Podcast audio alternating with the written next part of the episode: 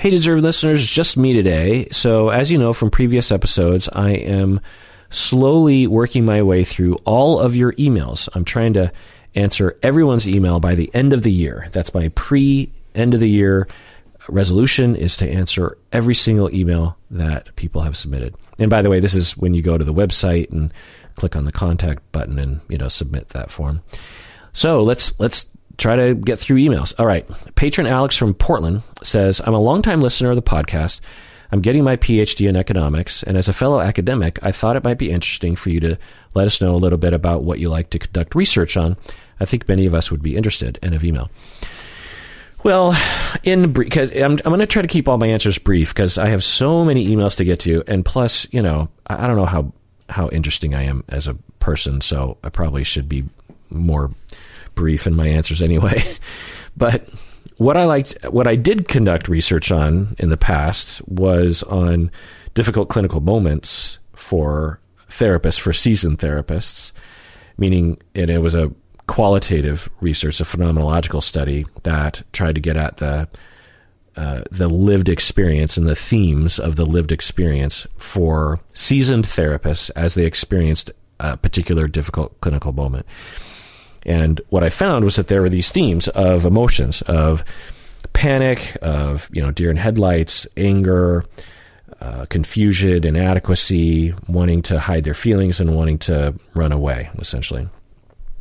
And uh, most therapists had you know most of those themes as they talked about their difficult clinical moment, regardless of their theoretical orientation or you know various different demographic um, factors so that's what I, you know, and I, I was really interested in that because, uh, you know, I'm a academic and a professor and a supervisor, and I often found that novice therapists, when they had difficult clinical moments, they really beat themselves up about it. And so I wanted to study seasoned therapists because I suspected that if novice therapists could understand that even seasoned therapists experience difficult clinical moments and and really difficult emotions while they're working with their clients sometimes that it would normalize for novice clients. And there's a fair amount of research demonstrating that that kind of normalization can really help with novice therapist development and also with client outcomes. Because when novice therapists are normalized and feel supported and feel like they're on the right track then they're less stressed out and more able to help their clients which improves outcomes. So there was that. Um, I wanted to do research on wisdom. I feel like there's not enough um, research into what makes someone wise. Because I feel like in therapy and in academia, a big part of the success, you know, when I have a professor who is wise, I benefit from that professor. When I have a professor who is not wise, I do not benefit from them. When I have a therapist who is wise, I benefit from them. When I have a therapist who is not wise, I do not benefit from them. And I, th- I feel like wisdom is this, you know, ignored concept that is central to our field in psychology and in education that we kind of glancingly talk about sometimes, but rarely do we research. Rarely do we you know delineate what makes some or how do you become wise you know? Uh, so i've always wanted to do research on that. But there's other things i could say um, but let's move on. All right this next email is from patron alina. She says thank you so much for your discussion about yelling. It was so validating for me. I was yelled at by my mom throughout my childhood and it made me feel horrible about myself.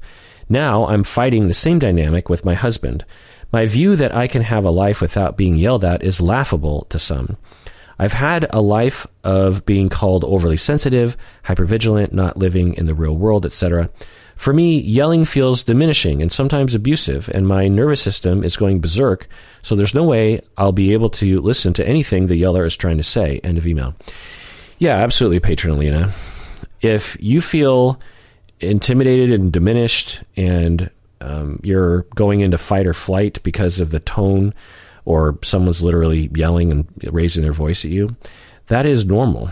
Uh, and you're the normal one and never believe anything different.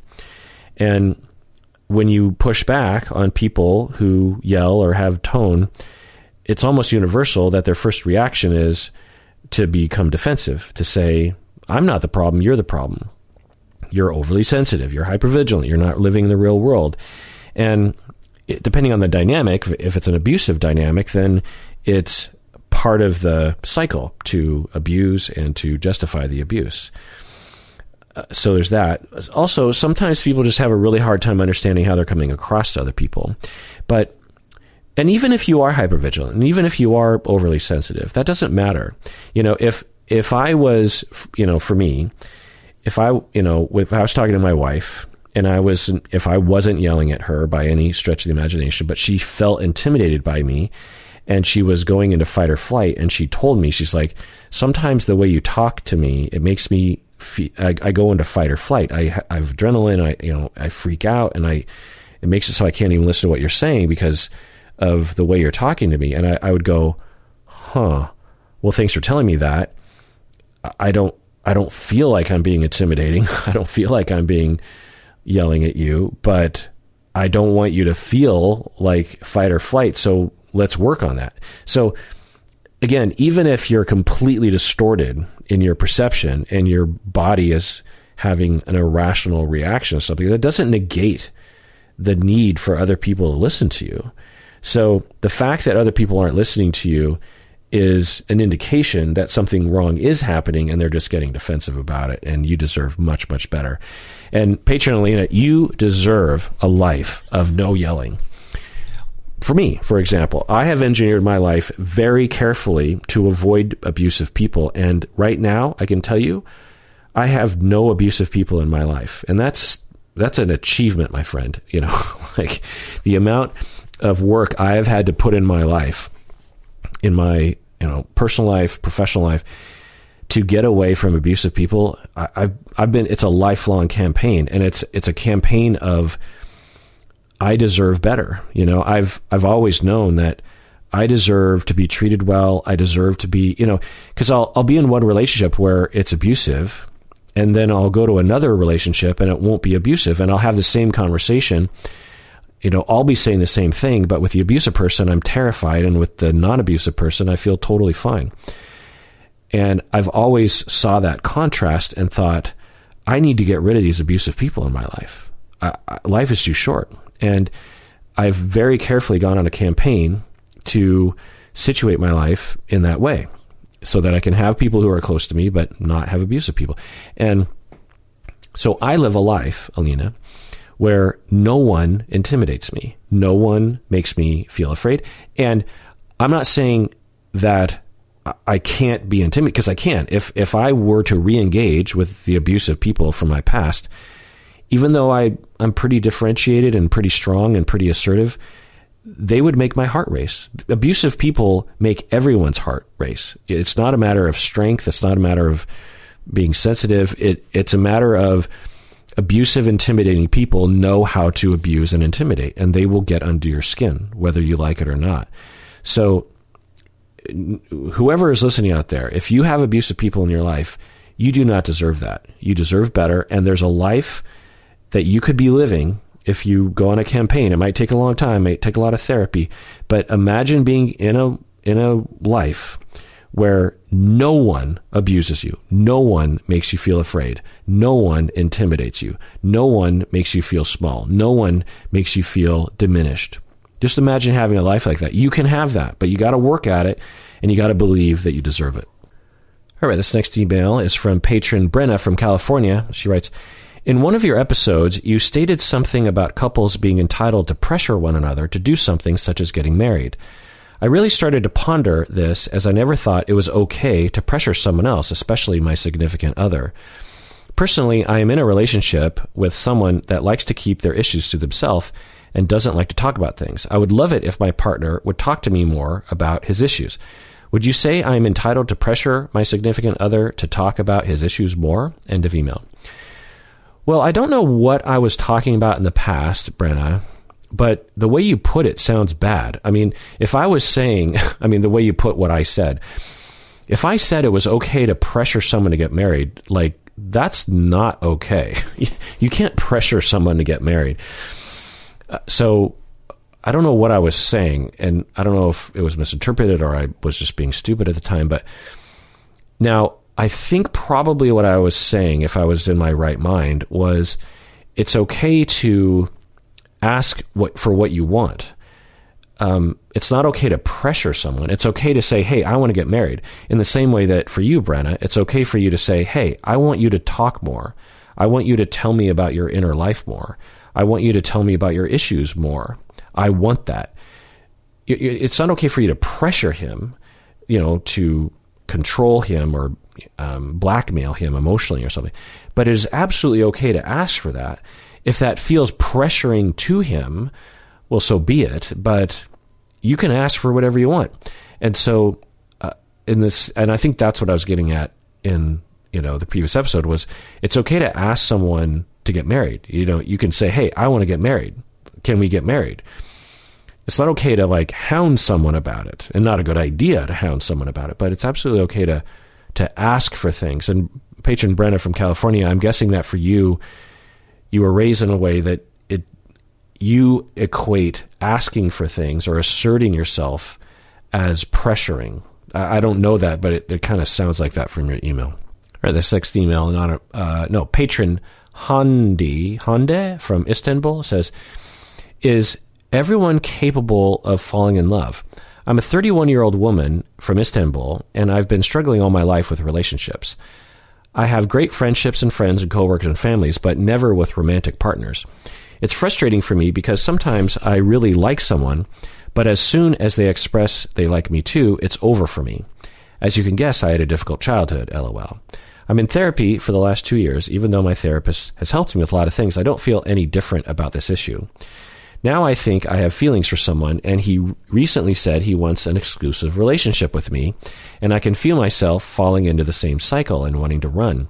That makes me think maybe some people are not capable of falling in love. End of email. Yeah, so some people um, are aromantic, meaning that they seem to have been born or developed into someone who just doesn't have any interest or capacity to fall in love or to have romantic feelings for someone. You don't sound like that because it, it sounds like you you have some romantic feelings, but as soon as it gets really close, that's when you run. So uh, you're in therapy and you've been in therapy for two years. Well, that's good, but I'm just going to take a guess and say that the issues, the difficulties in your childhood that you mentioned, are going to require a lot more than two years of therapy. Two years of therapy is not a lot of time. I know for some people that might be like, oh my God, two years of therapy? Oh my God, so much therapy. No. Uh, you know, Bob, as y'all know, has been in therapy for 30 years or something, and he still struggles in a massive, massive way. And, and he's a therapist, and he really goes for it in therapy. You know, he does not um, underutilize therapy when he goes, right? And, and so, I'm going to take a guess and say that it's possible that for you, you need a lot more years of therapy to truly heal or heal enough from the difficulties you went through in your childhood such that you won't feel the compulsion to run when you get close to someone. Uh, that's just a guess. All right, this next email is from patron Ida from Norway. They write, 16 years ago, when I was 16 years old, I experienced several medical scares within a very short period of time. Afterwards, I started feeling disconnected from myself and the world, like I was looking at it through a weird lens. My feelings seemed muted or off somehow. It was truly bizarre. Off- objects seemed bigger or smaller than I remembered them. I had visual distortions and became light sensitive. I felt dizzy, exhausted, and panicky 24 7. No one could figure, out, figure it out, and I was left to obsess over worst case scenarios, eventually convincing myself I had a brain tumor. This weird state and the hopelessness it produced ended up derailing my life completely. Only quite recently did I figure out I am dealing with depersonalization derealization disorder. I had I had never even heard of, about the condition before. By the way, I have a great therapist that I have been seeing for the last year. Could you talk a little bit about depersonalization, derealization on your podcast and tips for managing symptoms? End of email. Well, you describe it pretty well.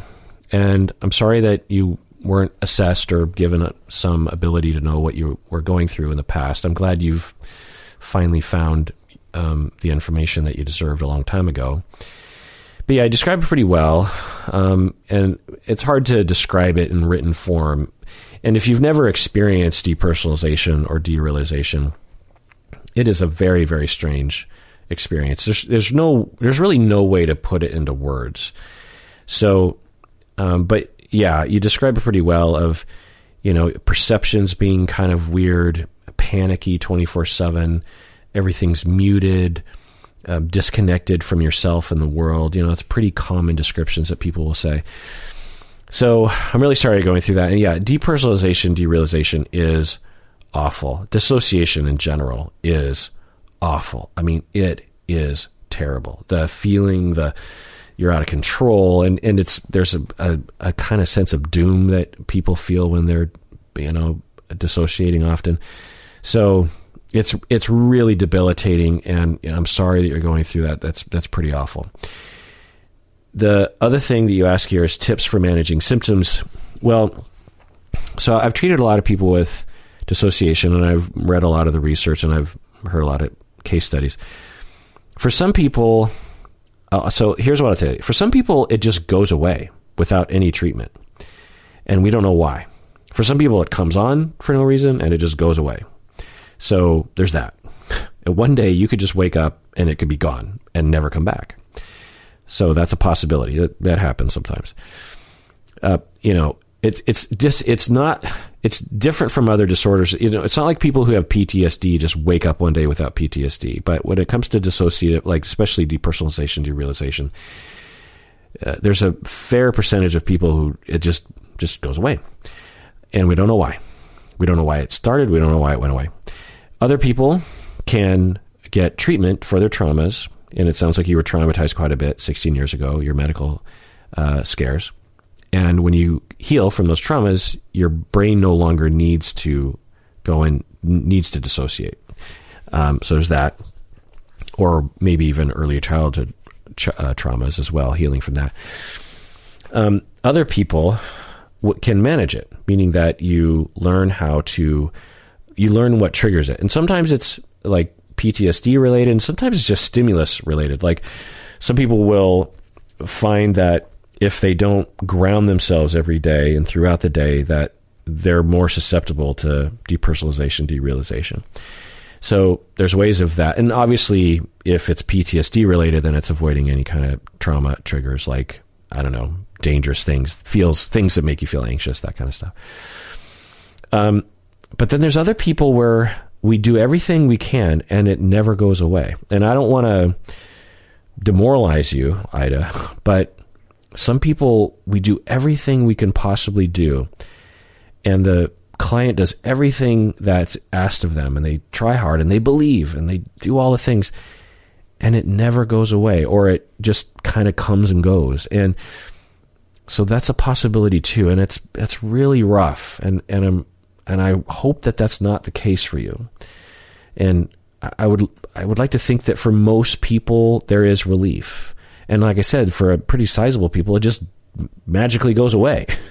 so you know, I wouldn't give up hope, but I also wouldn't necessarily um, depend on it going away, or at the very least that it it it might take a while for it to go away. And because I've worked with a lot of people with this kind of thing, and it, it, can be really tenacious for some people. But like I said, there can be relief for, for some, and sometimes there's even some meds to help with anxiety that can reduce the likelihood of, of dissociation. So, you know, keep at it, keep believing, keep trying, and you know, you're you're worth all that effort. All right, this next email from anonymous patron, she says. Could you please look into self help programs out there like ourrelationship.com? Me and my partner have a great relationship and even have discussed getting married in the future. But during the the two years we've been together, we've struggled with issues of trust and privacy invasion and snooping. We are not ready to commit to full blown couples counseling yet, but thought giving this self help course a try could help us. End of email. Um, yeah, well, I mean, what I'd say is if you have couples issues, uh, the best thing to do is find a competent couples therapist. And uh, uh you know, you're saying you're not ready to commit to full blown couples counseling. Well, you never have to commit to couples counseling at all. You could go to one session and go like, "Well, I don't like that therapist," and jump ship, you know. So there's no commitment other than like one session at a time. So there's that. It might be kind of hard to find the right one, of course. Um, so I'll, you know, I'll give a plug for that. But can some of these, and I don't know the one, I don't know anything about the one that you um, described, but I do know that some of these um, courses, that these retreats or online courses for couples, you know, they can be helpful. You know, usually they're pretty straightforward. It's like, okay, sit down, write out your values, write out what you like about your partner, write out what you'd like to change about your partner, take the time to really listen to your partner, um, you know, spend time complimenting each other. You know, it's it's usually pretty obvious and but you know good. You know, stuff you probably already know, honestly, but the course can formalize and motivate the two of you to do things that would enhance your relationship. But when it comes to trust and privacy invasion, and you know, the issue you're talking about is like, I don't know if it's you or uh, your partner, but one or both of you is violating trust, invading someone's privacy, and snooping.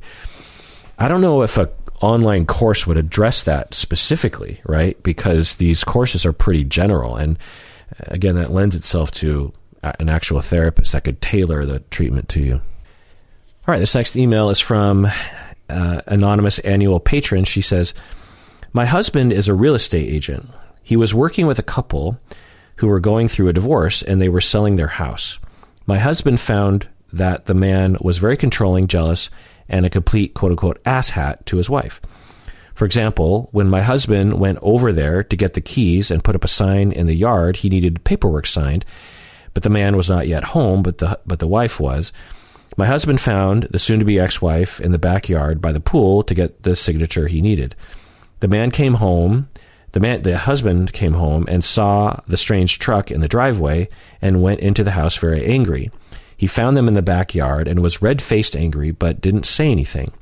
Later, he texted my husband and instructed him angrily to never come to the house unless he is home.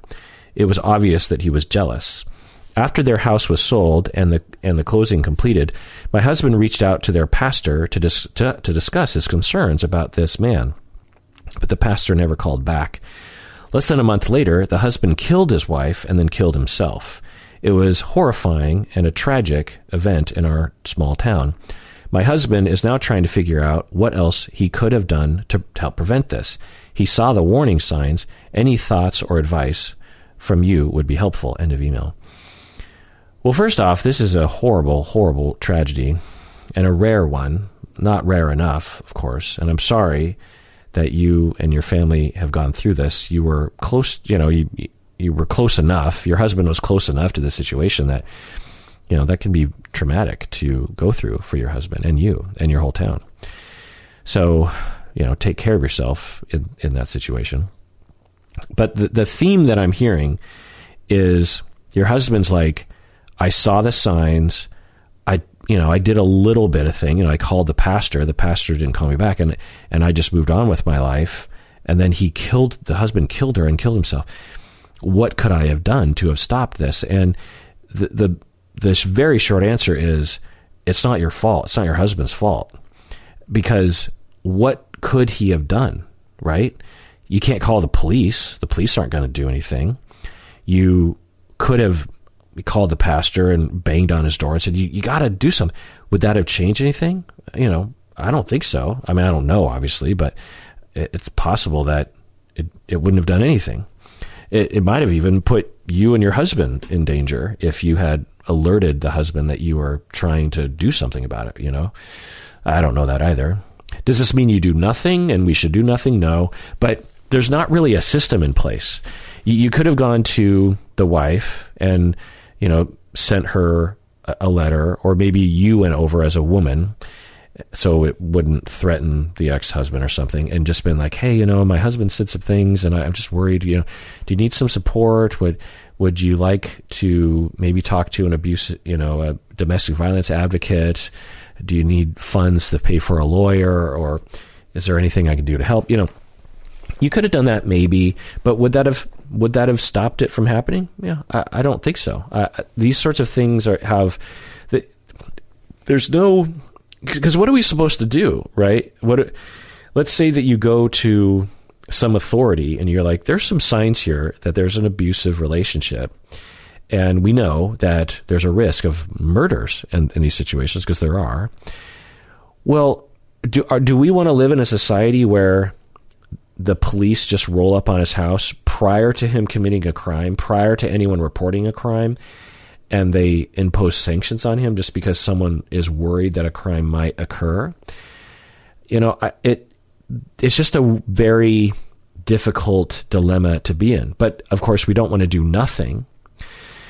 The best thing that could have happened that you had potentially a tiny, tiny ability to influence is if the wife talked with a professional who understood domestic violence and they worked with her and would eventually come to the conclusion because uh, there were probably a lot of other signs that you aren't aware of of the threat. People who murder their spouses like this they usually give many many signals pre you know precursing precursing pre you know pre signals of of the event. So the domestic violence professional if the wife were to be working with someone like that they would have been able to detect that and would have been able to say look we got to get you to a safe house because you know it's not likely that your husband's going to kill you but it's possible. So we've got to get you to a safe house and then the safe houses are obviously you know you can't get in there. It's hard to even find them. And that would have been the best case scenario. But would that have solved it? You know it's hard to know because eventually she's going to come out of there and maybe he would have killed her later on it, there's not a there's not necessarily an inevitability to this but it's just hard to do anything now maybe in that scenario she talks to the DV people and there have been some assaults that have happened already because there probably were. And then the DV people help her to file the charges to get him into a treatment program. You know, that, that would have been maybe the best case scenario. But, you know, it's, it's real. It, if you were my friends and you were to tell me, or if this was me, and this sort of stuff happens. Uh, it hasn't happened to me, but it happened to a therapist. I mean, imagine being a therapist. I, a colleague of mine had a client that did this. She was the family therapist, my colleague, and the husband killed the daughter, the wife, and himself in between sessions. You know what I mean? So, and um, the therapist and I concluded very quickly that it was not the therapist's fault. That, yeah, there were signs, but how are you supposed to know? I mean, murder is such a rare event it's it, the news would like you to believe it's extremely common, but it's extremely rare. You know, abusive relationships are common, but murder within an abusive relationship, it's more likely. You know, if you if you're in an abusive relationship, it raises the likelihood of murder. But still, murder is extremely rare. So, how could you have known uh, that this was going to happen? And and it, it this is the same thing with the Gabby Petito thing, the Brian Laundrie thing. When people look at the uh, 911 video, the, the police video, and they know what happens to Gabby Petito, she, if you don't know, it's a famous case. This woman was murdered, and the, the boyfriend killed himself later. It looks inevitable. It looks like, oh, the, all the signs were there. And I'm like, no, they weren't. Everyone, you know, the vast, vast majority of people who give those signs – no one ever gets murdered. you know, there might be a continuation of violence, but murder within abusive relationships is rare.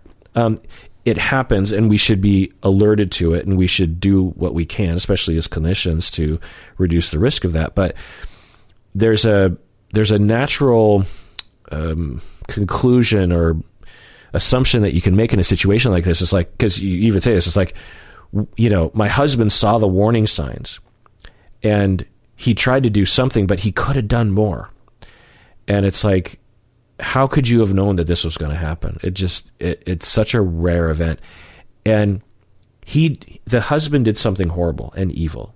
He killed his wife and he killed himself because he was jealous because he couldn't stand her being with other people or whatever. Something, something deep and evil was in him. And it's his fault. It's not your fault. It's not your husband's fault. All right, let's take a break and we'll get back. More emails. Hey, deserving listeners, as y'all know, I am constantly recommending that people go to therapy. We all need therapy from time to time. Well, one of the options available that is definitely worth checking out is BetterHelp. If you're looking for a therapist, I would give it a try by going to betterhelp.com slash Kirk. Make sure you use the promo code Kirk because you get 10% off your first month and it really helps us out. As you watch these videos, I know many of you have been motivated to find your own therapist, which is great because you deserve it. And I know also that it can be hard to find a good fit, find the right one for you. Well, one of the options available in terms of your shopping is to go to betterhelp.com/kirk. I've been told you can start communicating with your therapist in under 24 hours. You can message your counselor at any time.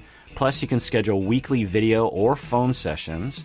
I've also been told that it's often less expensive than in person therapy, and you should know that this service is available to clients worldwide. So go to betterhelp.com slash Kirk to get 10% off your first month today.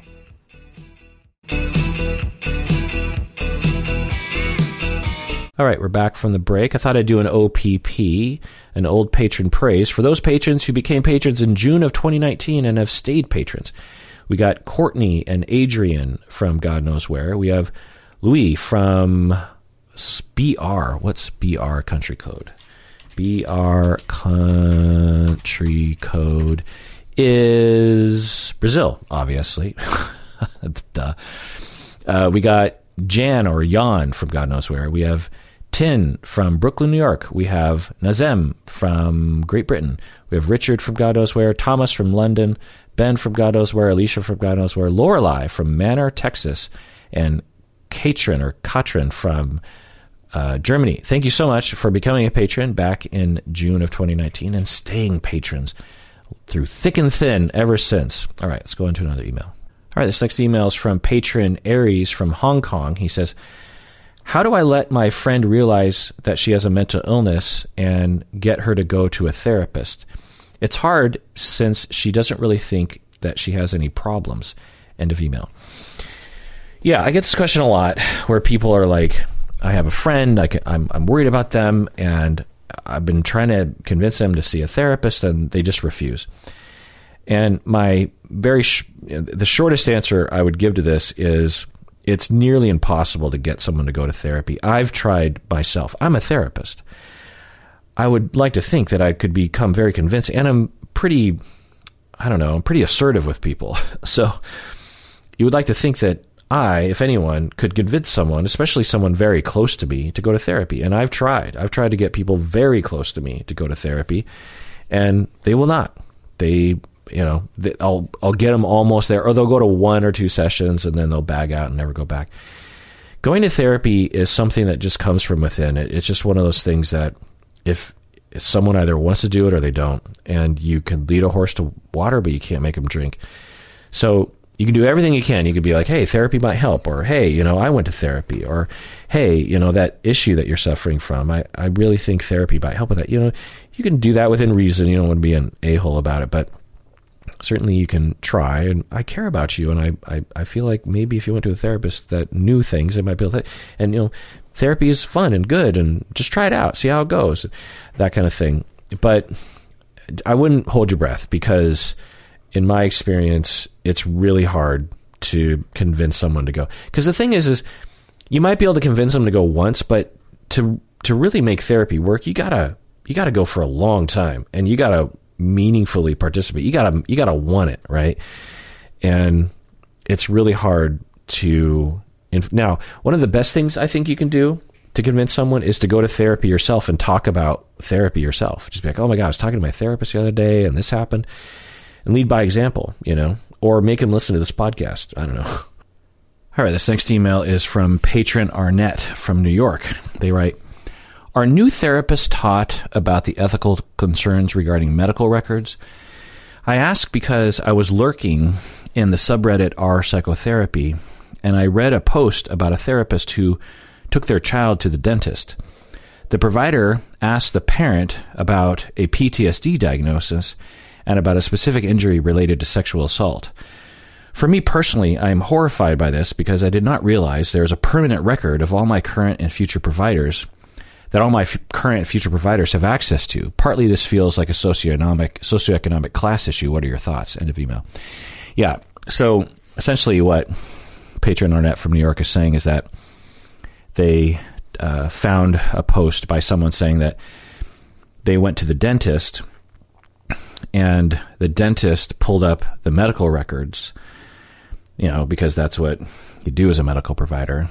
And the dentist had access not only to the patient's diagnosis of PTSD, but also to specific um, sexual injuries that the patient essentially, I think what happened was someone went to therapy, disclosed they had been sexually abused. The therapist wrote in the record what had happened, and then it became a part of the the client's record.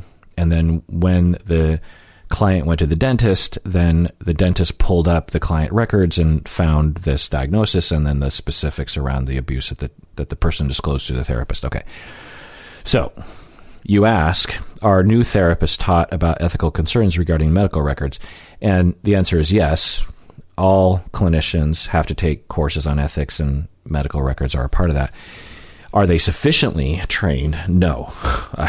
Uh, I spent when when I taught case consultation and when I supervised people, I just spend a considerable amount of time training people on the reality of how you keep medical records and what you're supposed to include. Novice therapists in general, but I've seen seasoned therapists do this too, will put way too much detail in the client record. Just for this reason, it, you should avoid that, right? Like, say a client comes to me and they tell me that they were sexually abused. In the record, I would say we talked about their traumatic history.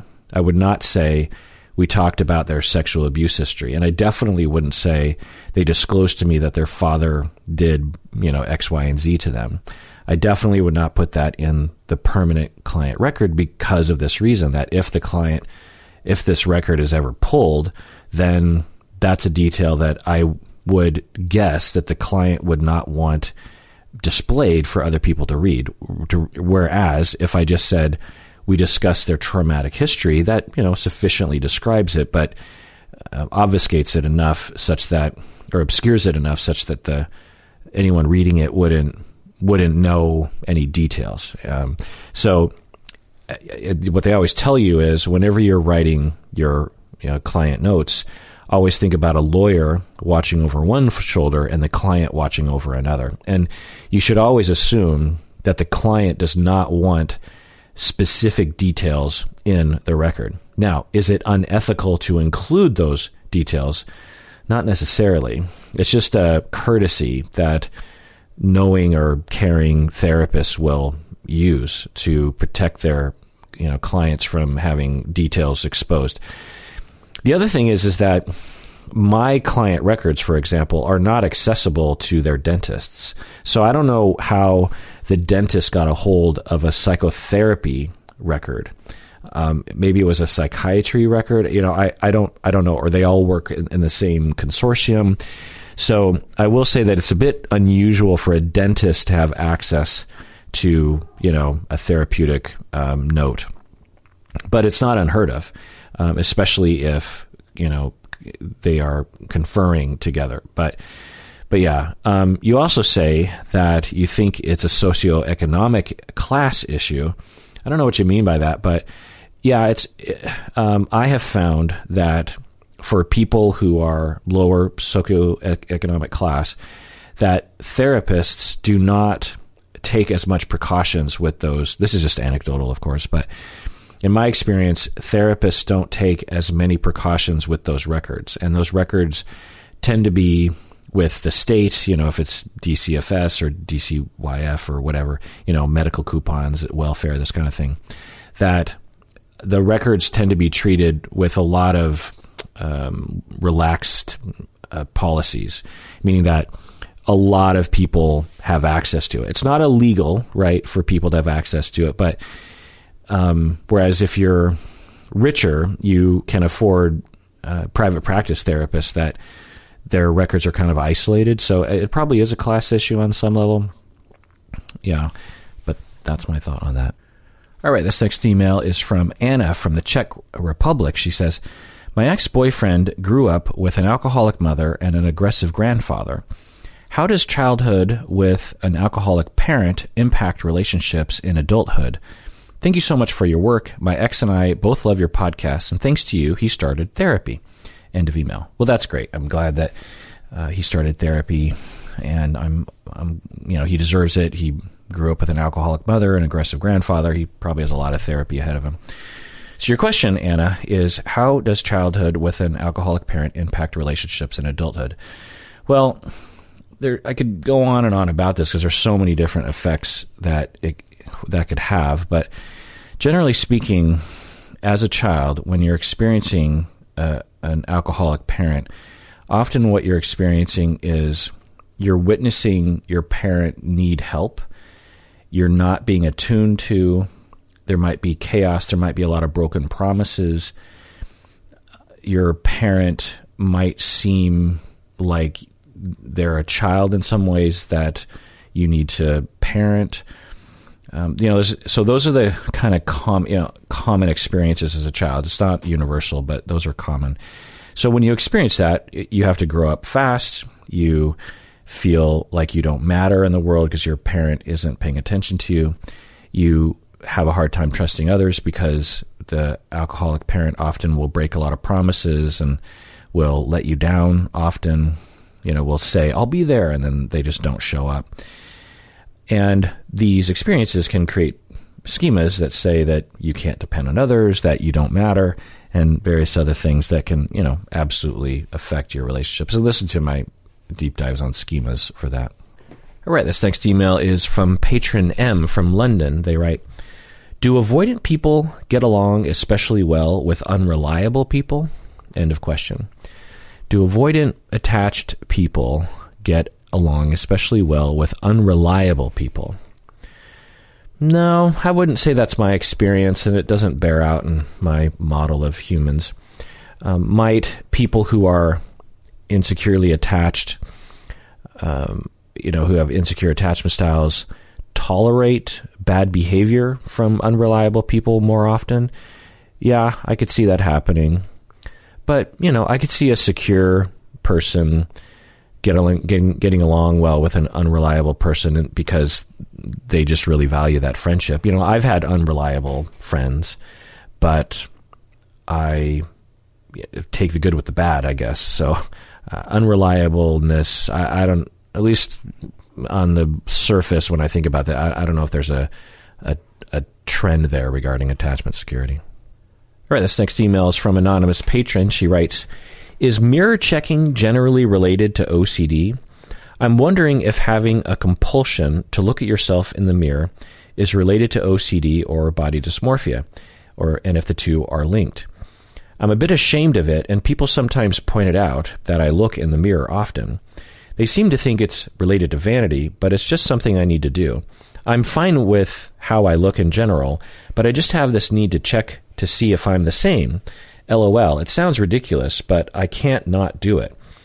This is kind of gross, but I also frequently pick at my skin and search for blemishes or make them way worse than they would have been otherwise. I'm not super bothered by it, but I wonder if it could be linked to a more global condition for me. End of email. Yeah, well, I don't know about you. It's hard to know from your description, but it does sound compulsive, and mirror checking absolutely can be related to OCD, meaning that someone's OCD could manifest in mirror checking. So there's that. And you also mentioned body dysmorphia, and mirror checking absolutely can be involved in body dysmorphia. But it can kind of go both ways, um, similar to eating disorders. That for some people, they they mirror check compulsively because of body dysmorphia and or eating disorders, and other people will avoid mirrors because of body dysmorphia and eating disorders.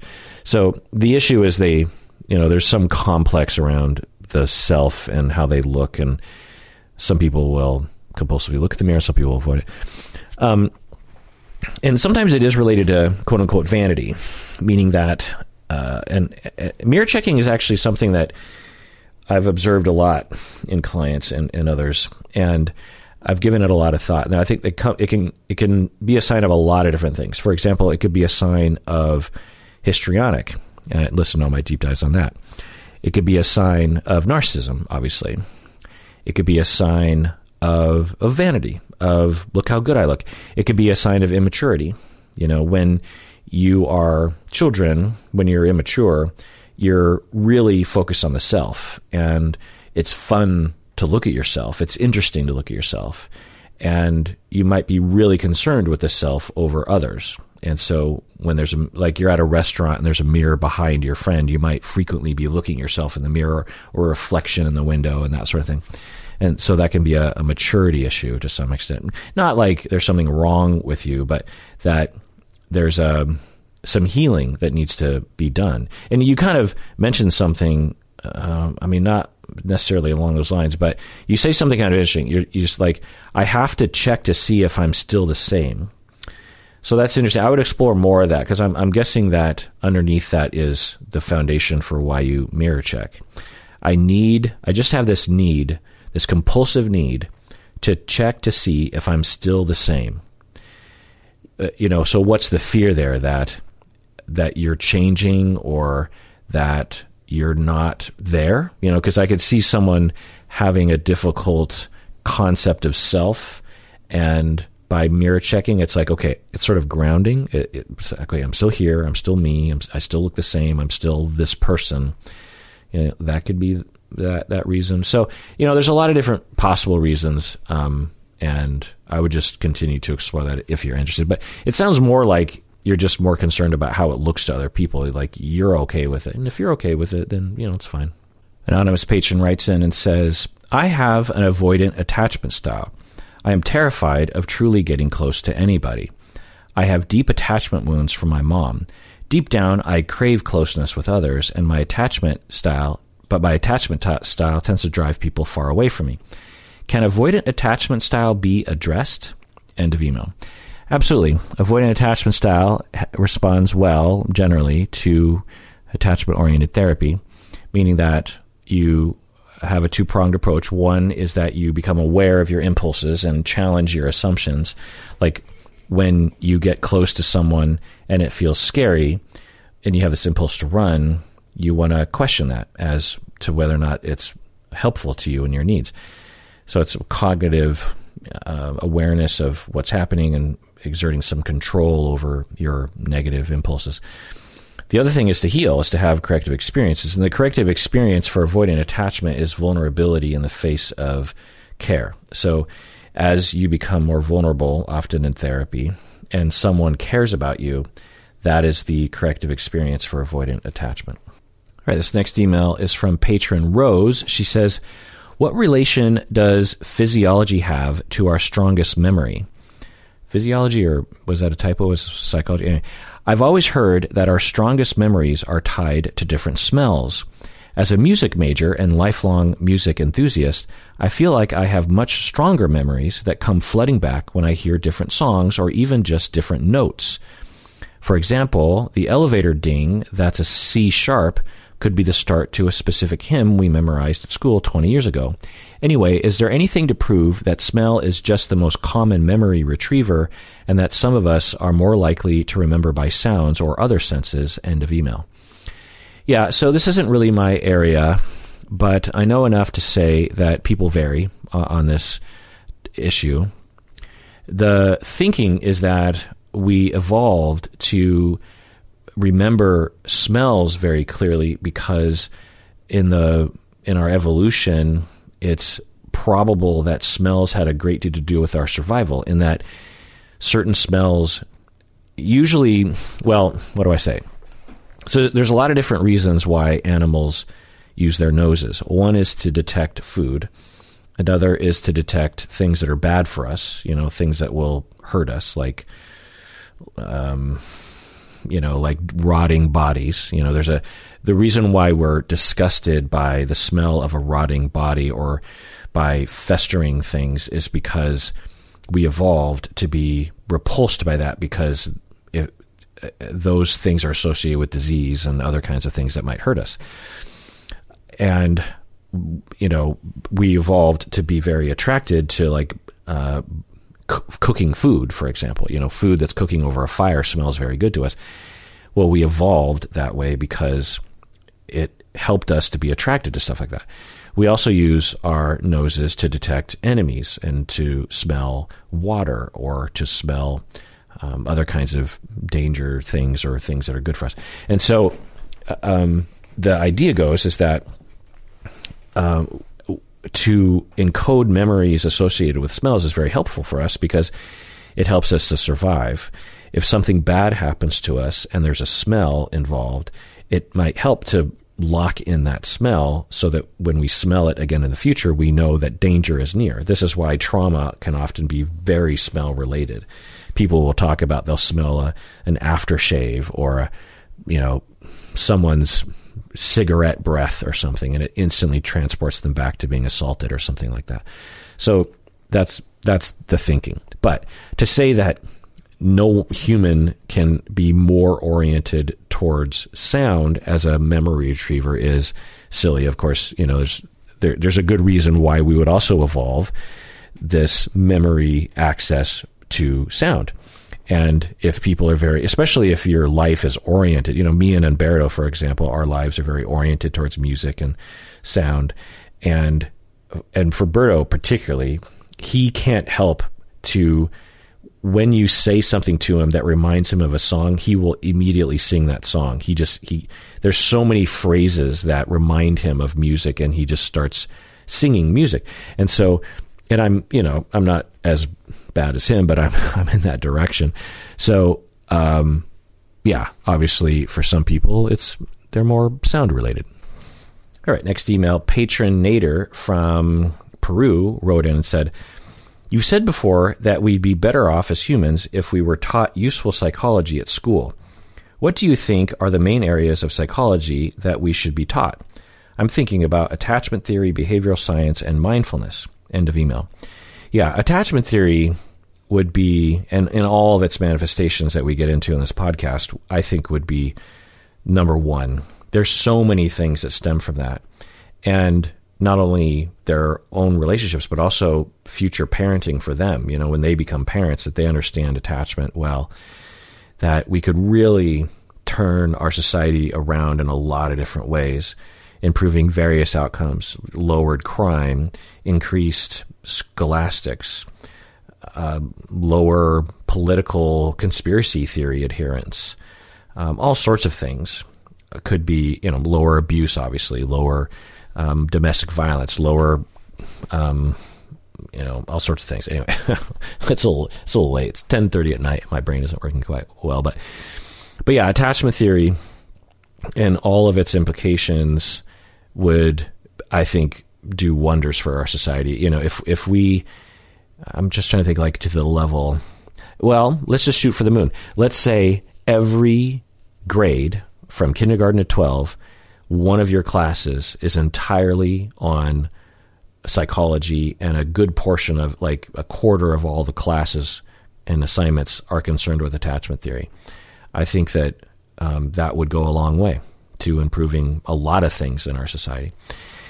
Other things, you know, you mentioned behavioral science. Yeah, sure. Um, I think that would be helpful. I mean, really, anything would be great. Mindfulness, yeah, sure, depending. Uh, that wouldn't be my first thing to, to go. I mean, definitely relaxation and, and emotional regulation. Uh, it's probably the, the better kind of umbrella that mindfulness would be under, which is emotional regulation, emotional awareness and regulation. The other thing I think would be schemas and personality disorders, understanding your distortions and where they come from, I think would also be helpful. All right, patron Ines wrote in and said, I've heard you talk about the shortcomings of our education system, and I know you've expressed multiple times that our education system was designed to produce to produce good, obedient workers, but not necessarily functional people. A school district in Utah tried to add lessons and resources about emotional health to its curriculum, but of course some parents got their panties in a bunch about it.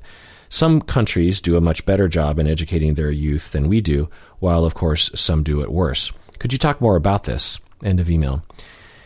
Yeah, I mean, I, you know, I don't know what what else I could say other than some districts and schools and teachers are doing a wonderful job and, and implementing some really great programs. I, I still, whenever people say, you know, but my school is doing this, I'm always like, great, absolutely, but it's far short from what I think is is um, necessary. So there's that. But I guess the angle that I might talk about right now is parents and why would they why would they get upset? Well, I think there's a number of factors. One is is that whenever you know you when you you parents out there, you understand that you're very protective of your children, and when there are unknowns, you get scared. You know, if you sign up your kid for a dancing class or a soccer team, and you don't know who the coach is and you don't trust the coach, you get scared, right? Well, when you change school curriculums from A to B, and parents are not you know parents are familiar with A but they're not familiar with B, then they get scared and they they get reactive.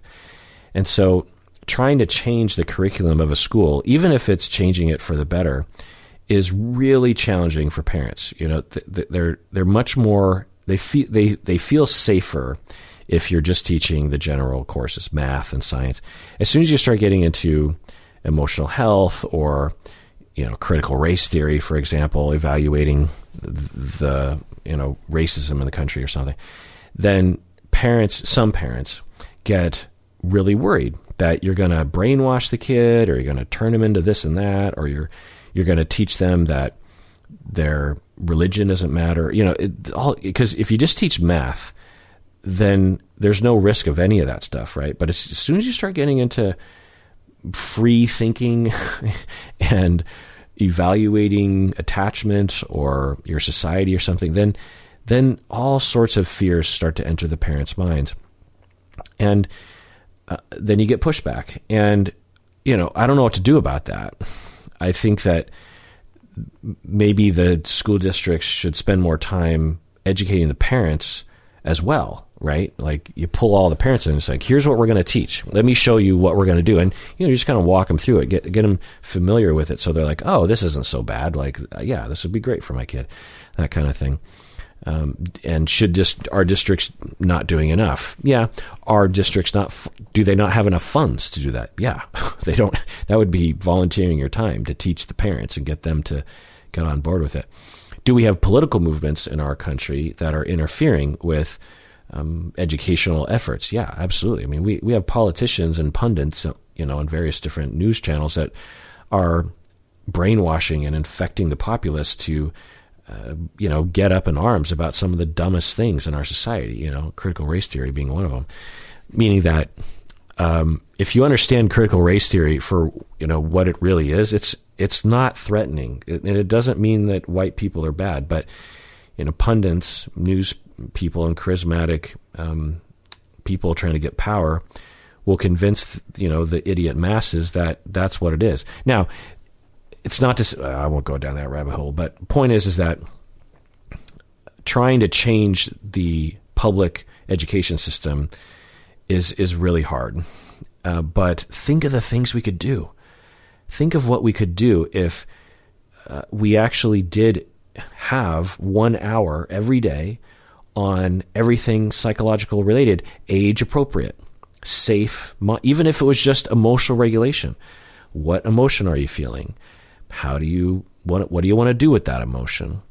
What's you know why did you have that emotion? Do you detect other people's emotions? What can you do when you feel angry? You know, just all just imagine. You know, I can't imagine any parent being against that. I hope not anyway. So um, there's that but yeah, it, it absolutely goes against the patriarchy and the capitalist system that our education system was absolutely based on, and to some extent, you could say was developed for, was to create workers, was to create labor, was to create obedient people who sit in their chair, do what they're told, you know, fill out the forms, and go home because that's how we make profit. And look at our country. The rich are getting richer and richer and richer, and the education system is generally staying the same. Is that a coincidence? No. Now, before I get emails from some of you educators, I know that some of you literally teach classes on critical thinking, on how to how to strike back at Amazon or Jeff Bezos or you know, I know some of you educators are out there doing good work, but on the whole, are we doing enough? I, I don't think so. All right, going on with patron Ines's email. The second topic, which I would love to get your insight on, is partner abandonment when one partner in a marriage becomes very ill. I recently read some statistics on this topic, which really saddened me and frankly made me angry too. For example, women are six times more likely to be left by their husband when they're diagnosed with cancer compared to when the man is diagnosed with cancer. During the course of the study, 21% of women who were, were divorced 20 21% of women were divorced by their partner after the diagnosis of cancer compared to only 3% of men. It seems that partner abandonment is a big and common problem for women going through extremely difficult medical situations, to the point where some oncology clinics have set up support groups for this scenario. I found this out anecdotally. The authors of the research suggest that this might be explained by women being more willing and prepared to take on the role of caretaker, especially early on in a marriage, whereas men are more reticent to accept such responsibility. I'd really enjoy your thoughts on this and hear more about the psychology of partner abandonment. Yeah. um, well, I mean, you pretty much summarized it there. And yeah, it is pretty egregious and shocking. And we wouldn't say that men are horrible people, but um, this doesn't help the situation that, um, you know, women are six times more likely to be abandoned by their husband than husbands are to be abandoned by their wives when they're diagnosed with cancer. You know, I mean, it's, obviously, it's a pretty stark uh, data point regarding socialization. I, I, don't think men are born this way, but yeah, men are uh, generally speaking not socialized or even taught how to take care of other people, whereas women. To some extent, for some girls, are literally taught that from day one. As soon as they start playing, they're encouraged or rewarded for taking care of dolls or their younger siblings or something. So there's that. And what I'll say as as a man myself is that, um, and who was socialized this way, it is, and I've noticed this with my wife that we have this difference that it is harder for me to take care of other people. She's much better at taking care of people than I am in terms of uh, really taking care of them, you know, like really committing. Like when our dog is sick, my wife just, you know, dives fully into it. You know, she gets all the meds and she coordinates with the vet and she gets all the things and she thinks about it a lot. She worries a lot. She monitors a lot. She, you know, she's a when we go on walks uh, with the dogs, like she's she's really paying attention to the things that they're sniffing at in case they like eat something weird and if they do eat something, you know, she flips out and tries to get the thing out of their mouth, and and I'm just kind of like, huh, and and you know.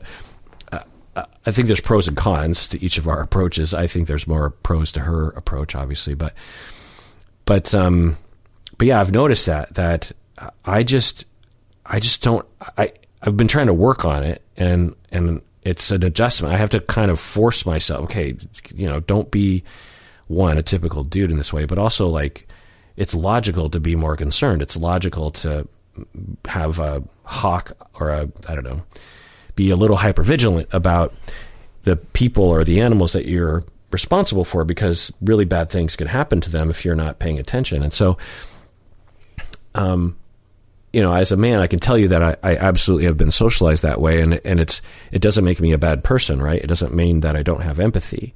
So um, I'd like to think that if my wife had cancer, I wouldn't abandon her. You know what I mean?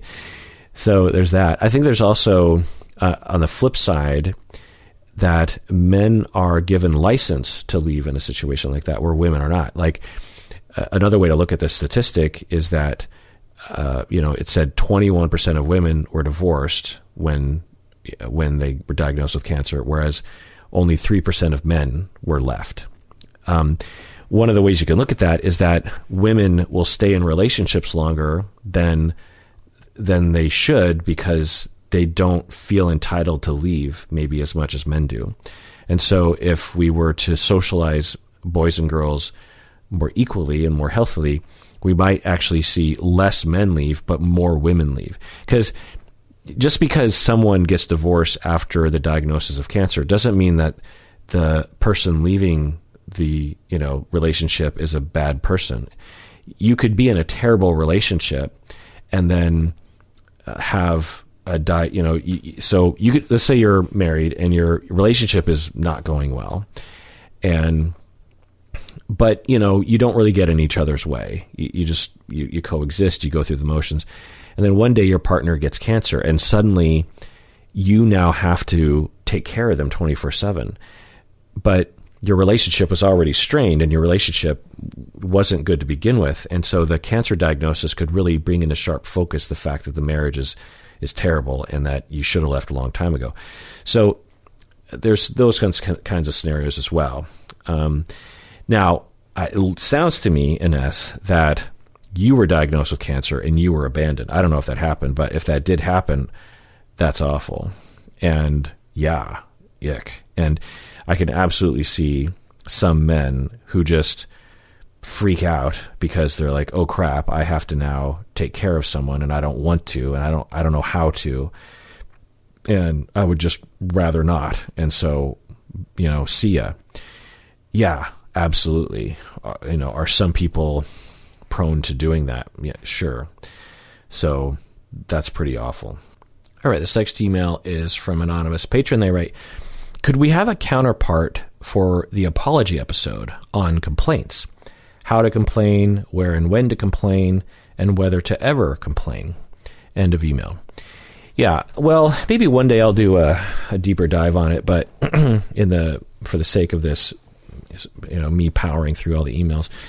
What I'll say is that, and we've talked about this before to some extent, because complaining. Another word for complaining is just talking about things that you wish were different in your relationship, right?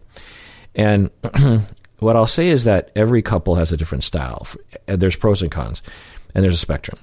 So on one end of the spectrum, in the healthy zone, you know, I'm going to talk about the health. There's obviously an unhealthy version of all this, but within the healthy range, you have on one end of the spectrum where couples talk about everything. Whenever there's a complaint that runs through their head, they talk about it. And the pros to that is that there's a lot of communication, there's a lot of opportunity to change, to meet your par- partner's needs. There's a lot of clarification. There's there's a lot of involvement. There's a lot of trust of well, you know, if if there's something that's going to be said, they're going to say it.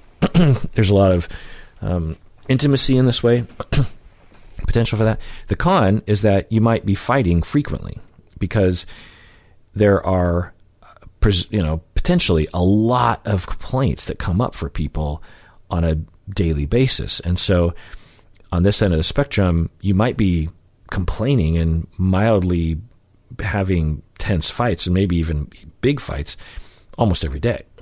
so, sorry, there are there's research that shows that this actually can work. You just have to have a lot of positivity. This is the five to one ratio that Gottman found.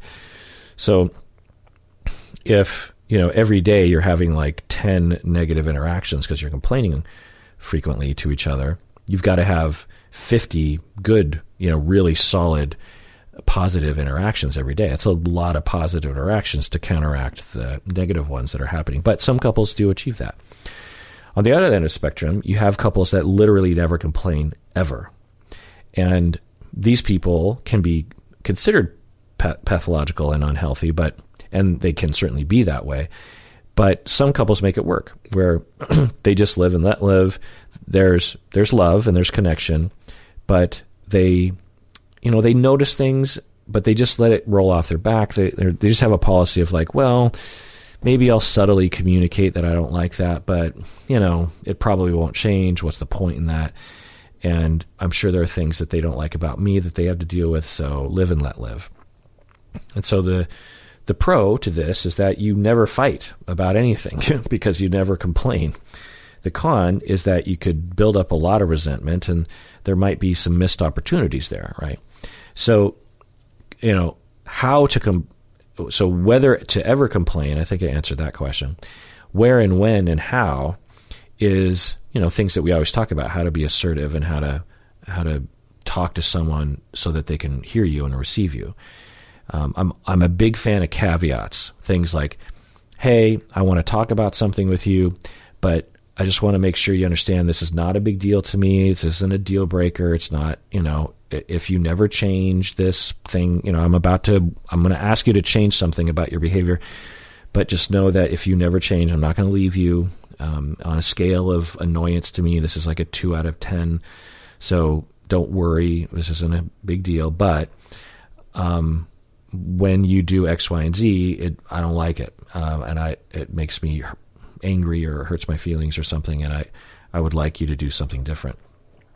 So that's how you do it. You know, that's how you complain, and then to be complained to, you have to uh, receive it. You have to slow down. Don't get defensive, um, and obviously, when you're complaining, try not to be critical of their personality. Don't they? Don't say things like, "Well, if you were, you know, less of a fuck up, than you would," da da da, or "You always do this thing where you." you know, those are blanket accusations of their personality.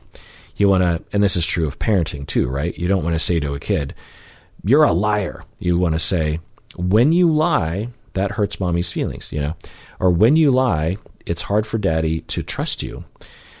You don't want to say to your kid, you're a piece of crap because you lie all the time. You know, the that's the def. This, and we, you want to avoid that in your relationships, in your romantic relationship as well. You want to say when you do X, Y, and Z, it hurts my feelings. You don't want to say you always or you never or um, if you were a different sort of person, you wouldn't do X, Y, and Z. You know, just avoid those. It might even be true. You know, you're your conceptualization of their personality might actually be accurate, but it doesn't help, you know, because when their person when people's personhoods are attacked, they get defensive, right? Whereas if you just say something you did bothered me, you know, they're a lot less defensive. All right, this next email is from patron Anthony from Jersey. He writes, "Are there profound attachment differences present in East Coast versus West Coast people?" Uh, just chiming in here. Um, I haven't seen research on that. There might be some research on that. There might be a, a slight trend there, but I'm guessing that there isn't. Uh, but there might not be research on that. Um, are there parenting differences between East Coast and really, you know, what are we talking about when we say East and West Coast? Like East Coast, like from Maine all the way to Florida, or are we just talking about New York and Philadelphia and Washington D.C. and Boston? So, and we also understand that even if you just take New York City, we're talking about dozens of different cultures with a wide variety of parenting assumptions, right? So when we say East Coast versus West Coast, like what are we really saying? And you know, of course, West Coast, uh, you have L.A. and San Francisco, and and and you also have rural areas west, Co- on the West Coast. So I'm guessing that when you smear out all the people on the East Coast and West Coast, you're not going to find that much difference in, in attachment style and attachment trends, you know, that kind of thing. Are there parenting trends? Yeah, maybe. West Coast people, or at least stereotypically, were more passive, were more doting on our children. But, you know, I don't know if that's true. Um, so the short answer is I don't know, Anthony. but the longer answer is I, I suspect not. Um, does differentiation in attachment styles uh, differ based on birth order? Uh, just chiming in here. Uh, no. Uh, attachment styles. So, birth order, there's a lot of pseudoscience and misinformation about birth order, especially on the internet. And you can get it. I've even I've gotten into big arguments with people about. There was a time when I specialized in the research on birth order, and I gave lectures specifically on birth order to organizations. It was like this weird specialty I had. And I read, and this is before uh, databases were on the internet. This is when you actually went to the host- to the libraries and would pull the journals and and photocopy the journals and read them. And I read hundreds upon hundreds of uh, of research uh, articles on birth order and personality, and there there's so much I can say, but the the general consensus and the general findings is that there's no difference. There's nothing that you can predict about personality based on birth order. Aside from, I mean, some studies will find a small signal, but then there are equally amount of studies that negate or find something completely different. But there is one finding that seems to be kind of true is that the firstborn children or only born children, uh, first or only, are more conservative than later born children. And the theory goes is that the first child that enters into the family will orient themselves towards their parents, meaning they orient towards authority and towards um, convention. And be- because it, it makes the parents feel better when their child orients that way. The next child that enters, and, and all the subsequent children, you know, if there's more than one that, that is addition to the family, they enter the uh, family, and the older child has already established a niche. It's almost it's like they've established a little area in the home, personality wise, and it's hard to displace that person. So the the later born children have to find another spot, and so they will not be as conservative and not as oriented towards authority as the firstborn. Having said that, plenty of firstborn people are very non conservative. And I'm not mean conservative in the political sense, although it can mean that. What I'm saying is like, you know, oriented towards whatever your parents were oriented towards.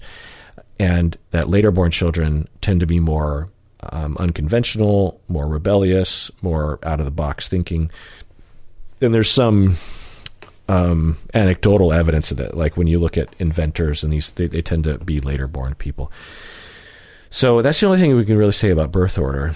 And attachment styles uh, definitely um, don't have anything to do with that. The other thing to consider, and I, I give lectures on this, that birth order is such a weird thing to focus on because there's so many other factors that we understand contribute to personality, right? Uh, for example, um, even if we just look at birth order alone, if you have three children that were born a year apart, one, two, three, that's a lot different than if you have three children that are born seven or ten years apart. One, two, three. So we understand that the you know, like for me, for example, I was I was third, but my older brother and sister are very close in age, and I was a distant third. So, and then I had a very distant fourth. You know, I have a very distant younger brother.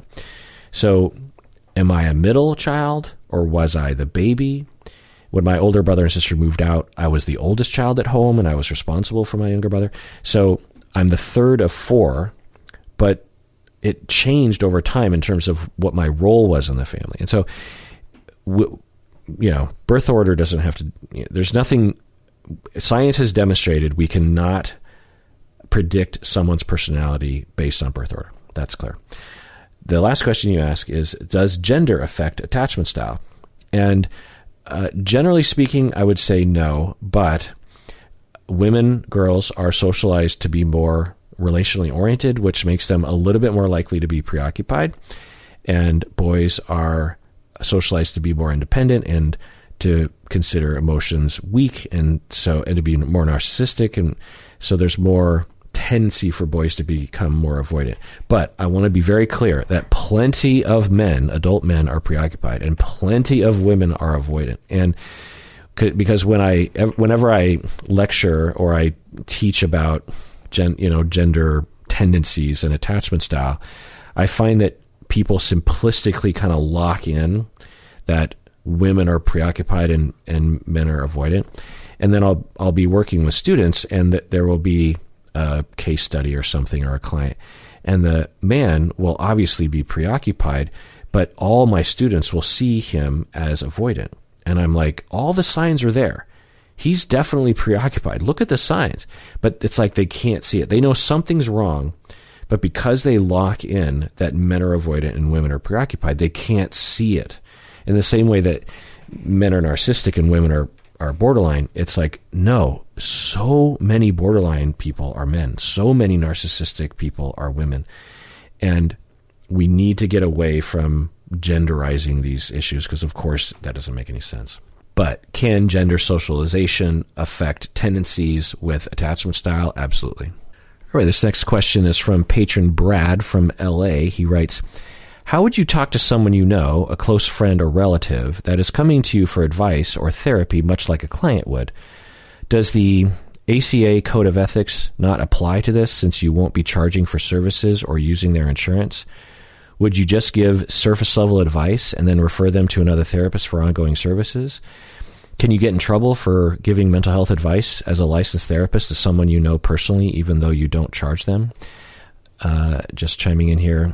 So you're focusing, Brad, on something that I wouldn't focus on, which is charging or using insurance, because you uh, just because you don't charge or use insurance doesn't mean they're not a client. The the key is is is the person a client or not?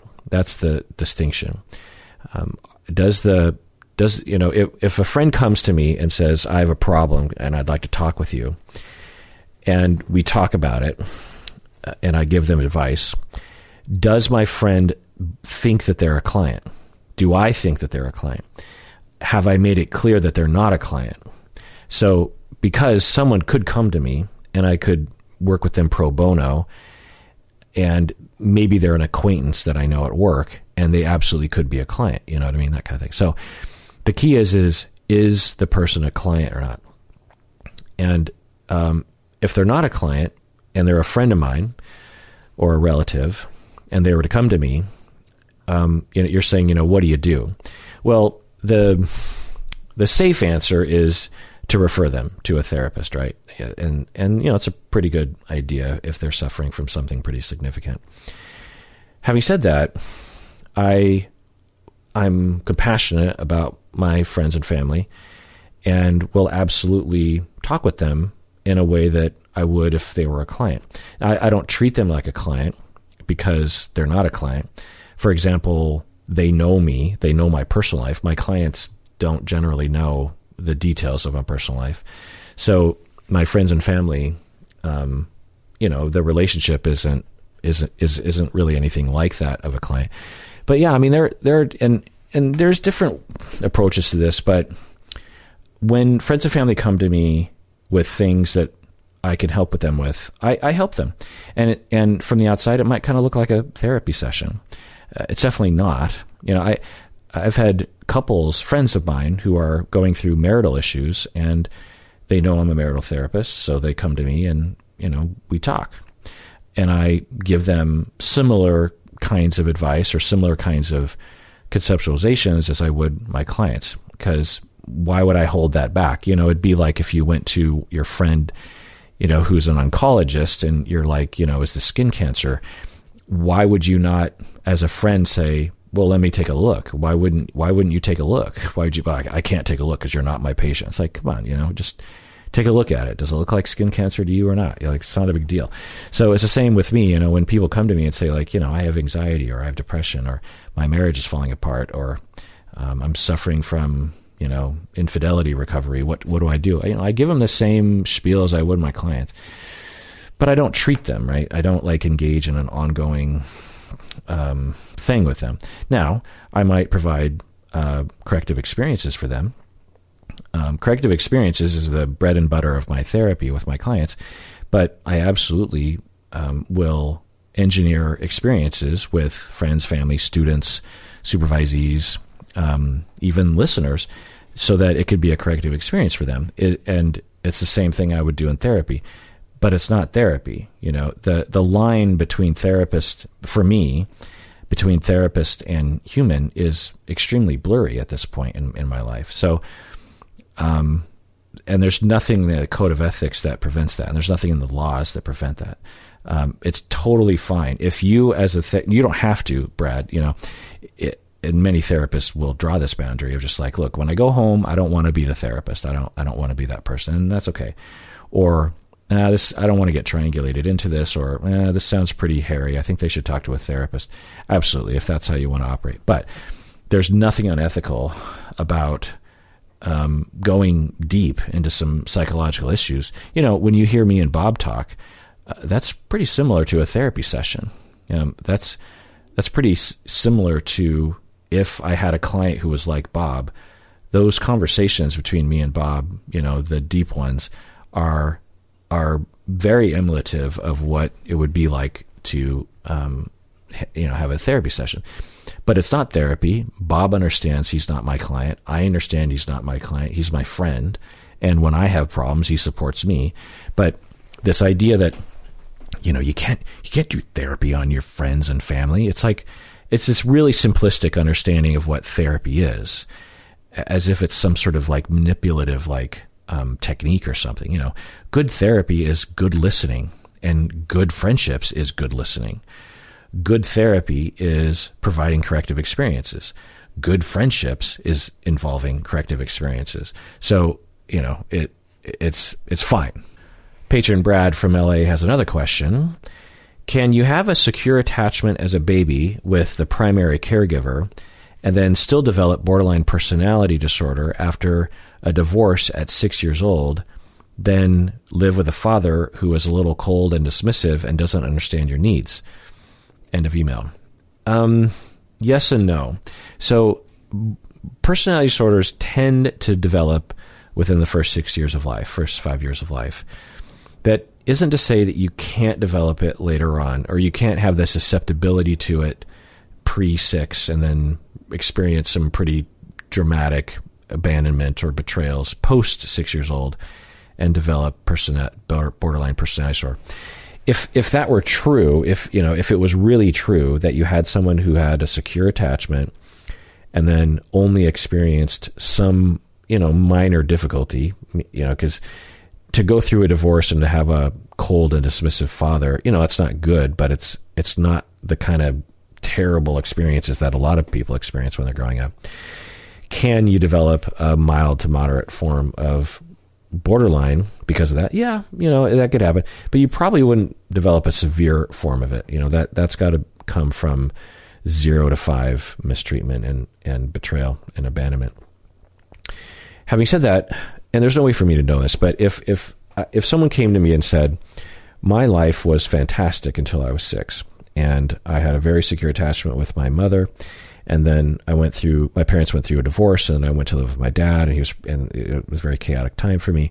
And I think that's where my that's where my borderline personality disorder um, formed.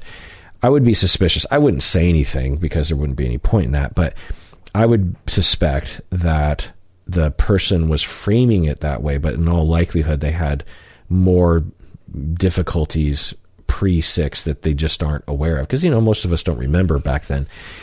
And, you know, it's not uncommon for people to have a really positive view of their zero to five when uh, it's not like, you know, I've, I've heard people say, you know, they'll, they'll tell me a story, they'll be like, yeah, you know, when I was, you know, zero to five, my life was perfect. You know, everything was perfect, and then everything fell apart when I was in kindergarten or first grade. You know, my parents started fighting all the time, and and my dad got addicted to meth, and this, and everything fell apart. And I'm like, okay, that's possible, but it's probably more likely that you just don't remember or you didn't notice consciously all the pathology that was happening in your family when you until you know pre five years old. Because you know kids that are three four years old it, they don't really register it consciously what's happened. They sometimes do but they often don't.